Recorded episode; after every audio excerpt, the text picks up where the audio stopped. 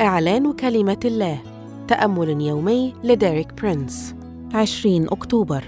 تنمية الاجتهاد.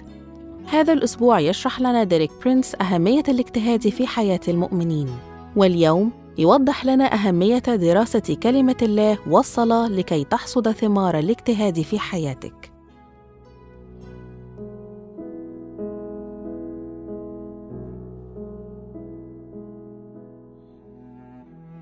يخبرنا الكتاب المقدس أن هناك قانونا للزرع والحصاد.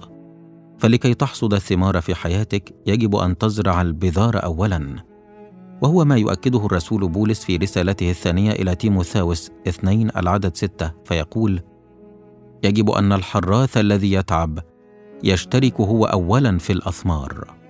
ويشرح في هذه الآية حقيقة بسيطة ولكنها هامة جدا. وهي أننا لن نحصد بدون أن نتعب. وينطبق هذا القانون على كل الثمار الروحية بما فيها الاجتهاد. فالحصاد يتطلب منا أن نتعب ونبذل. وأريد أن أشرح طريقتين يمكنك بهما أن تحصد ثمار الاجتهاد في حياتك. الطريقة الأولى هي دراسة كلمة الله. فكلمة الله هي الأساس لكي تتمتع بعطايا الله.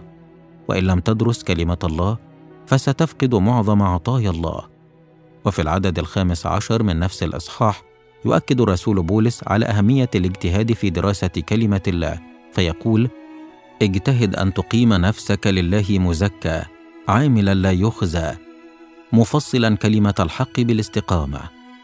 فلكي تتعامل مع كلمة الحق باستقامة يجب أن تجتهد بمعنى آخر وبطريقة عملية أن تشمر عن ساعدك وتبدأ تدرس الكتاب المقدس بجدية.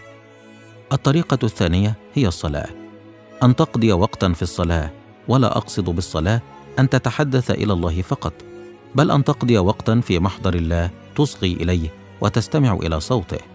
فالاستماع إلى صوت الله له نفس أهمية التحدث إلى الله وإن لم يكن أكثر. ومرة أخرى نقتدي بمثالنا الأعظم في هذا الأمر يسوع.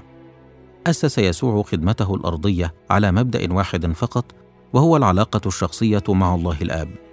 ولكي يرسخ ويحفظ هذه العلاقة كان يقضي أوقاتا كثيرة في الصلاة وغالبا ما كان يصلي في الصباح الباكر حيث يستمع إلى صوت الرب ويستقبل توجيهاته قبل أن يبدأ خدمته.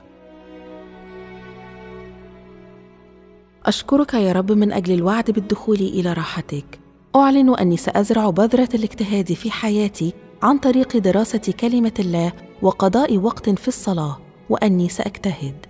آمين. لمزيد من الكتب والعظات لديريك برينس قم بزيارة موقعنا www.dpmarabic.com